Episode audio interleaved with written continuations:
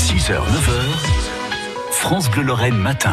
Il est 6h47, J-4 avant les élections européennes en France. Les sondages donnent le Rassemblement national et la République en marche au coude à coude. Mais c'est surtout l'abstention qui pourrait être la grande gagnante aux alentours de 60%. À Béren-les-Forbach, euh, c'était la ville qui avait eu le plus fort taux d'abstention aux dernières européennes en 2014, plus de 82%, alors qu'on est à 7 km de la frontière allemande.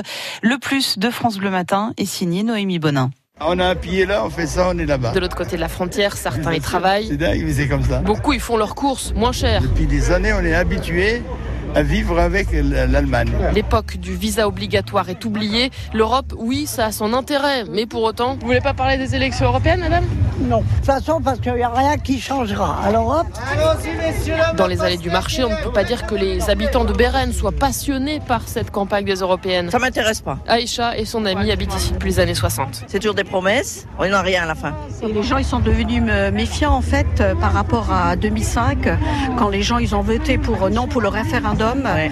À l'époque, il y avait Jacques Chirac en fait. Il a quand même fait comme ce qu'il voulait. Moi, je suis pas d'accord. On s'est tous déplacés et c'est du foutage, euh, De gueule.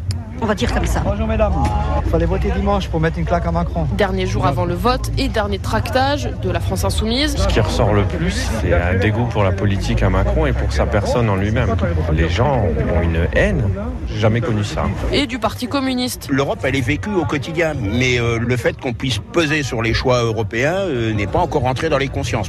Elle est à la fois proche et lointaine. Elle est proche par ce qu'on vit et elle est lointaine par la distance qu'il y a au centre de décision.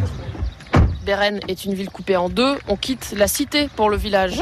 Bonjour, Michel Obiegala, Ancien maire. ancien maire de 2001 à 2008. Les banlieues ben, ont cette caractéristique et donc euh, Beren euh, rentre là dans le droit fil de ce qu'on peut voir ailleurs. On on est moins intéressé par les élections, ce qui signifie pas qu'on ne soit pas intéressé par l'Europe. L'Europe nous intéresse de près. Surtout pour les Oui, euh, descendants d'immigrés, ressortissants, polonais, euh, italiens, nombreux dans cette ville de mineurs en plein bassin houillé. Pour se déplacer, la mollet unique, euh, les, les tracasseries administratives, tout ça est facilité. Mais rien à voir avec le fait de voter pour quelqu'un. Ils se sentent oubliés, se sentent floués par les politiques en règle générale. Euh, euh, L'avenir de leurs enfants, des anciens mineurs, n'aura pas été assuré par les différentes instances politiques. Aux élections de ces dernières années, les habitants de Béren ont majoritairement voté pour le Rassemblement national ou pour la France insoumise. Le plus était signé ce matin Noémie Bonin pour France Bleu Lorraine.